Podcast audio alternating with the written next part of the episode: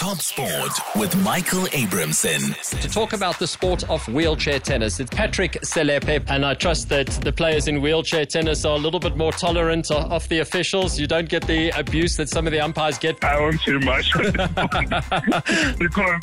it's a conflict of interest I mean, from player wise and then, you know, and official wise. But I can tell you there's no difference between everybody. Uh, it, it depends on individuals, Right. how they behave on court and all the stuff. You find players like Nicorias and then all the stuff. So it depends.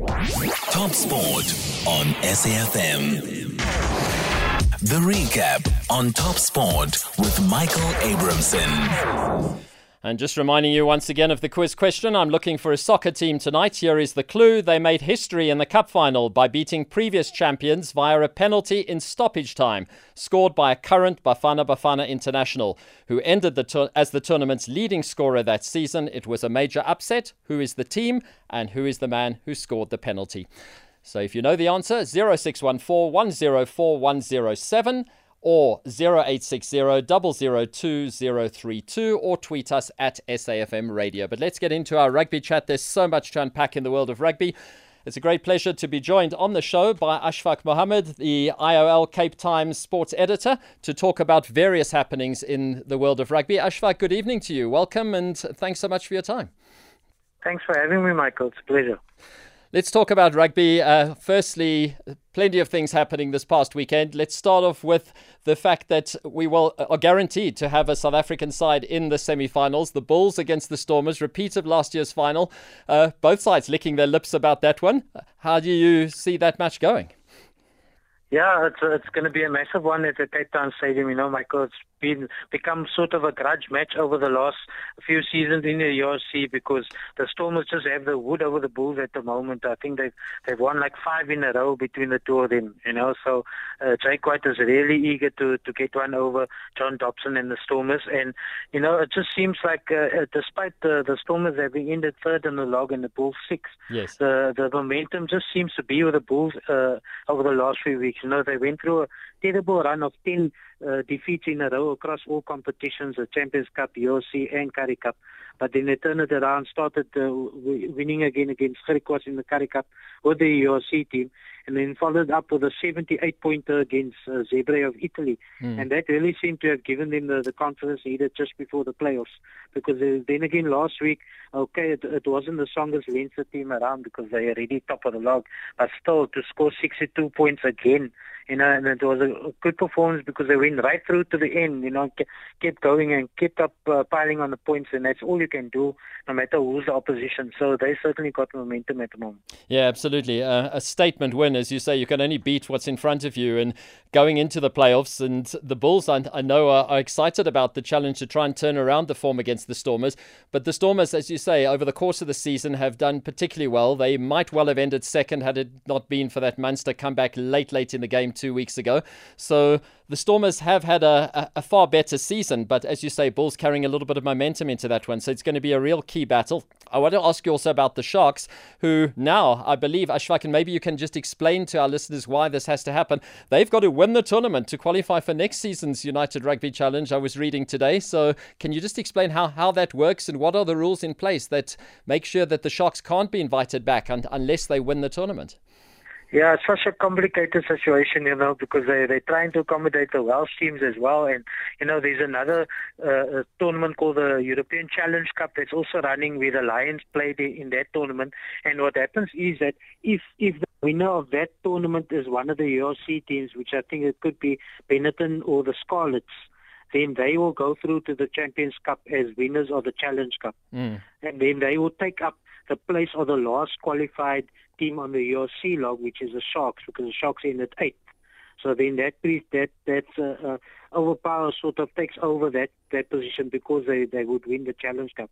So you know, despite at the moment, uh, uh, uh, you know the Sharks are in it, but uh, if Scarlets or, or Benetton win the Challenge Cup, then then the Sharks uh, can be knocked out. You know, um, so so so yeah, so it's a real pity for the Sharks because you know uh, they've got such a powerful squad, all those Springboks, but it just hasn't happened for them because uh, the the Boks were also on a on a three and a half week training camp uh, with the national side, and so they missed out on this place for quite a while there, you know. And following the long international season as well. Just like the Sharks never really got momentum throughout the season, and that is why they ended up now eighth on the URC log.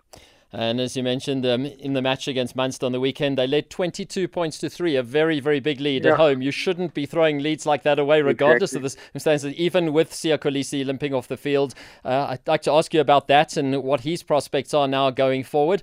And also, do you think that upset the Sharks to that extent, or was it just a, a really good second half performance from Munster? Yeah, I think it's about both way, Michael, you know, because he has such an inspirational figure and, you know, his work rate is immense. He really gets involved everywhere across the field. So you see a guy like him, even though he got the injury early, he tried to run it off and he played on, but he just couldn't uh, continue. And, you know, at the moment it's not looking good. We saw a message from his wife, Rachel, earlier on, on Instagram mm. asking for people to pray for him, you know, hopefully he can come through. But the information, we've just got a, a story now on the IOL Sport website from one of our rugby writers, Leighton Koopman, is that it's not looking good for him. Um, he's had two specialist opinions already. They're recommending surgery, but apparently he's going to go for another specialist uh, visit tomorrow to make a final call.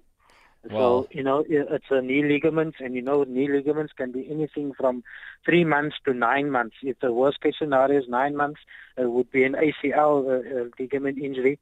Then he's out of the World Cup most definitely. So, yeah, yeah. The nation's holding its breath now over the next 24 hours. We hope for the best, but yeah, at the moment it's not looking good. Indeed. Well, that's that's really terrible news. If it does turn out to be the case, let's just hope that he recovers quickly and can play in that World Cup. Another man who said farewell to the home crowd in Durban was Thomas du Toit, the tank they call him. Uh, not not a, a match that he'll remember fondly, particularly because of the results of it. But Sharks losing some big players next season. Yeah, look, and, and they also now need to reinforce uh, on the coaching front. You know, there's been talks of John Plumtree coming back to, to, to Kings Park. Uh, that seems to be on the cards. They're just ironing out the last few details there because Neil Powell, uh, who's the director of rugby, had to take over the head coaching role after they fired Sean Everitt mid-season. I think they lost to Cardiff 35 0 or something at, at Kings Park, you know, so they needed a change there. So, you know, on the playing front and the coaching front, a lot of uncertainty at the moment in Durban. And you just wonder, you know, uh, what's the, what's the correct formula? Because, you know, we had Jake White uh, a couple of weeks ago saying that we need to get our overseas Boks back in South Africa playing for the South African franchises. Mm-hmm. The Sharks should have uh, went that route with the top heavy Springboks, and it hasn't worked out for them. You know, so I think it's maybe a, a, a mix of both that you need. You need some top guys like at the Bulls. They've got Kurt-Lee Arendse and Canan Moodie who've made a massive difference since they've been back in the Bulls team. Right. But then you also need guys who sort of just under that who's going to be available all the time because, like I said, with the Sharks, they had most of, a lot of starting Springboks who weren't available on camp and and now they missed out on Champions Cup rugby. You know, so mm. so yeah, so you, you've got to have a balance here, and then you look at um, budgets, uh, salary caps as well. You only have so much to spend comparing to the teams in France who, you know, they, they bring out their checkbook. They buy the big stars like Cheslin Kolbe's playing there, you know. So, yeah, so yeah it's, it's a difficult balancing act. You mentioned briefly earlier in one of your answers about the Currie Cup. To what do you attribute the success of the Pumas? Is it the fact that they maybe don't have to release players to the other competitions and they can concentrate purely on the Currie Cup? Because their, their form this season has been incredible, albeit that they managed just a last gasp win against Western Province on the weekend. Yeah, to be fair, I mean they've only got the one competition to worry about. You see, so yes. so they were they had a long preseason. They were almost like you know back in the old days we had the Currie Cup starting in in April, and then Naas Botha said the Currie Cup isn't on in May. It's almost like that for them. You know, they've got a whole proper preseason from November till March, and then the Currie Cup starts. So they primed and, and everything is geared towards this one competition that they can concentrate on fully. They don't lose players having to play Champions Cup or URC one week, then they come back again, which is what happens to the to the main franchises. You know, we have to mix and match every week. So, so yeah, certainly that helps the Pumas get momentum. But credit to them, you know, it must still be done on the pitch, and they're producing on the field. Jimmy Stonehouse' teams always played entertaining rugby, and they're to beat. You know, their forwards also get stuck in. Ashfak, there's so much more that, uh, again, I want to unpack with you. There's the issue that came out last week about the, um, due to uh, viewers who are colorblind, the situation that the Springboks will have to play some of their matches in all white kit. There's so much to explore. I think we'll have to invite you back on the show pretty soon to talk about all those topics. But thank you so much for your insights into the world of rugby, and hopefully, you've given our listeners a much clearer picture of what is going on. Thank you for your time and look forward to chatting to you again soon. Thanks, Michael. Thanks for having me. That's Ashfak Mohamed, the IOL and Cape Times sports editor, chatting to us about the world of rugby.